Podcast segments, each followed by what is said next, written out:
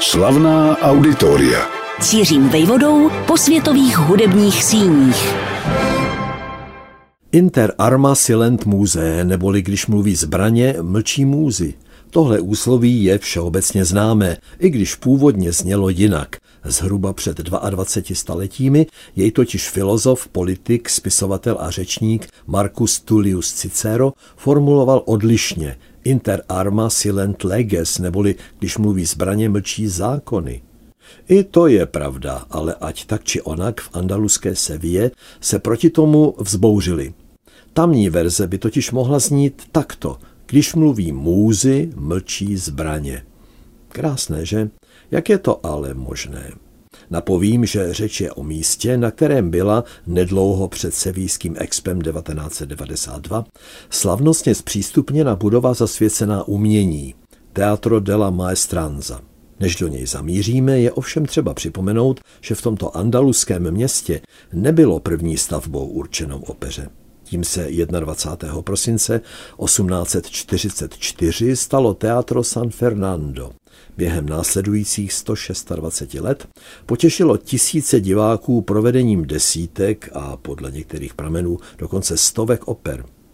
Ve druhé polovině 19. století se Teatro San Fernando dokonce těšilo věhlasu překračujícímu hranice Španělska, jenže moderním požadavkům na provádění oper už nestačilo.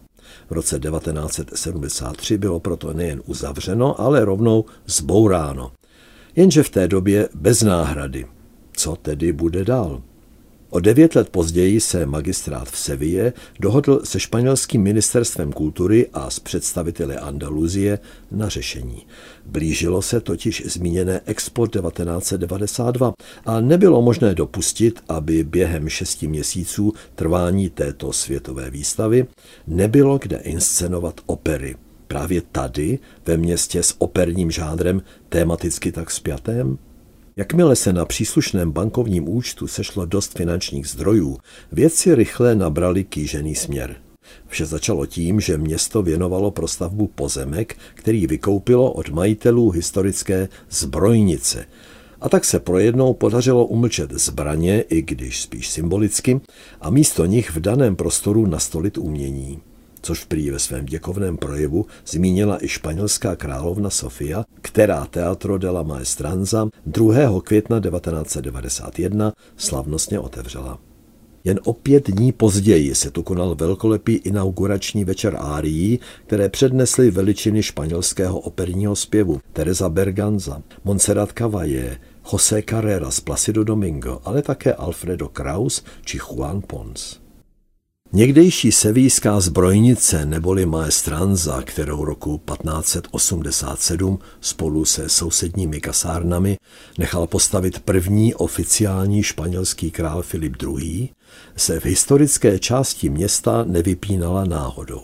Buď těsně vedle ní, či nedaleko od ní, vznikly totiž postupně další důležité stavby zvonice Giralda v době svého vybudování, což bylo už v roce 1198, prý nejvyšší svého druhu na světě, měřila totiž bezmála 100 metrů.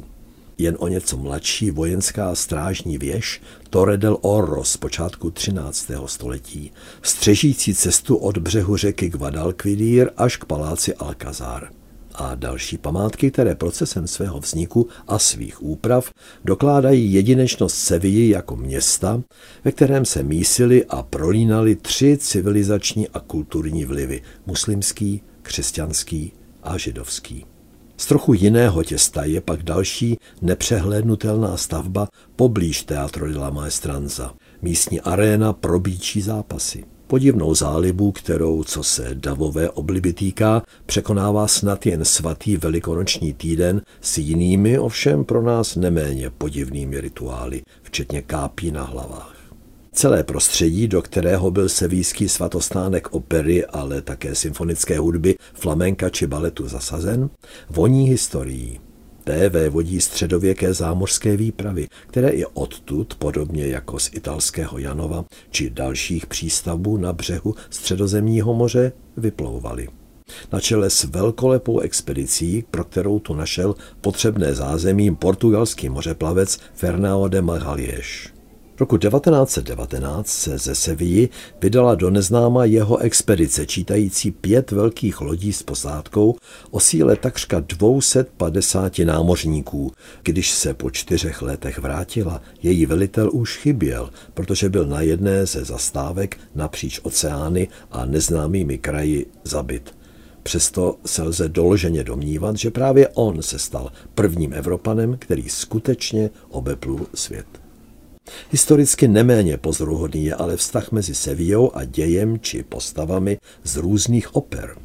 Podle místních bychom jich prý našli víc než sto, které jsou tak či onak s městem spjaté. To sice působí jako dost přehnané číslo, ale nikdo už Seville neupře, že například děj Bizetovy opery Carmen je umístěn právě sem do srdce Andaluzie a že Rossiniho lazebník Sevíský uvádí toto osídlení rovnou ve svém názvu. Navíc si místní šikovně přivlastňují i dobové kulisy Mozartových oper Figarova svatba či Don Giovanni, o nich se ve skutečnosti neříká nic víc než to, že se odehrávají kdesi ve Španělsku. Na architektonický návrh budovy Teatro della Maestranza byla sice vypsána mezinárodní soutěž, ale zvítězili v ní dva místní tvůrci. K jejich jménům je jinak obtížné dohledat cokoliv dalšího. Aurelio del Pozo a Luis Marín. Každopádně se ovšem poté, co jejich projekt uspěl, oba rozhodli přece jen obohatit své dílo přeshraniční spoluprací, a to velmi významnou. Moudře totiž usoudili, že nejsou právě experty na akustiku, která přitom hraje v podobném objektu zásadní roli. Pokud nefunguje, je veškerá invence architektů k ničemu. Zde nelítostně platí, že obsah, rozuměj zvuk v koncertním sále, je mnohonásobně víc než forma neboli líbivost vnějších či vnitřních tvarů stavby. Proto se sevíští architekti obrátili na kapacitu v oboru akustiky německého profesora Lotara Kremera, který svého času úzce spolupracoval s architektem ikonické budovy Berlínské filharmonie Hansem Scharounem. V době, kdy se Teatro della Maestranza rodilo, bylo sice Lotaru Kremerovi už přes 80, ale odvedl zjevně dobrou práci. Jejího výsledku se naštěstí ještě dožil. Zemřel totiž 16. října 1991, necelého půl roku poté, co byla stavba uvedena do provozu. Pod její střechu se vešly především dva koncertní sály. Velký pojme 1800 diváků a stal se domovem Královského symfonického orchestru města Sevilla. Ten zde nejenom koncertuje, ale doprovází i operní produkce. Nedávno například provedení Pučínyho Tosky anebo návrat k méně známé opeře Krátký život, kterou Manuel de Falla, rodák z nedalekého Kádizu, skomponoval počátkem 20. století. Kromě toho dostává ve velkém sále příležitost také temperamentní flamenko, anebo baletní představení, například v provedení souboru slavného španělského tanečníka a choreografa Antonia Gadese. Divácky oblíbený je rovněž menší sál, nesoucí ve svém názvu jméno španělského pěvce a skladatele Manuela García, narozeného právě v Seville roku 1775, takže mu město nyní po právu složilo hold. V menším sále nachází své působiště komorní opera, ale také pěvecké nebo instrumentální recitály. Pokud ovšem do města zavítá taková hvězda, jakou je polský kontratenorista Jakub Josef Orlinský, pak jej Teatro la Maestranza samozřejmě uvítá ve svém velkém sále. Sevíské divadlo Zbrojnice, jak zní jeho název v překladu do češtiny, se sice během zdejšího expa v roce 1992 dočkalo nejedné pochvaly, Přesto však město přikročilo k jeho poměrně zásadní úpravě jen o několik let později, jmenovitě v období od roku 2005 do roku 2007. Zjistilo se totiž, že pro uvádění tak komplexního umění, jakým je bezesporu opera, by přece jen mělo být zvětšeno a technologicky lépe vybaveno jeviště. Proto byli místní architekti podepsaní pod původní stavbou vyzváni, aby stávající objekt o něco zvětšili. A to tak, aby se do něj nyní pohodlněji vešly také zkušebny, zázemí pro umělce i administrativu a rovněž dokumentační a výzkumné centrum.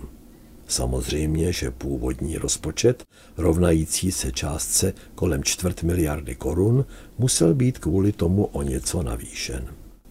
Zhruba 700 tisícová Sevilla, která je čtvrtým největším městem ve Španělsku, nabízí kulturní veřejnosti i další divadelní či hudební scény.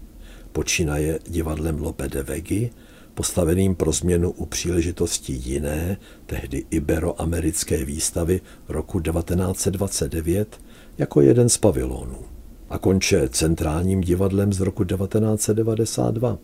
Oblíbená je rovněž scéna v životem kypící části města zvané Alameda, kde někdejších 35 nevěstinců nahradili desítky restaurací či barů. Teatro della Maestranza je ovšem hlavní píchou Sevilly, což kromě operních či symfonických večerů dokládá také skutečnost, že se zde odehrávají společenské akce kontinentálního významu roku 2018, například udělování cen Evropské filmové akademie. Slavná auditoria.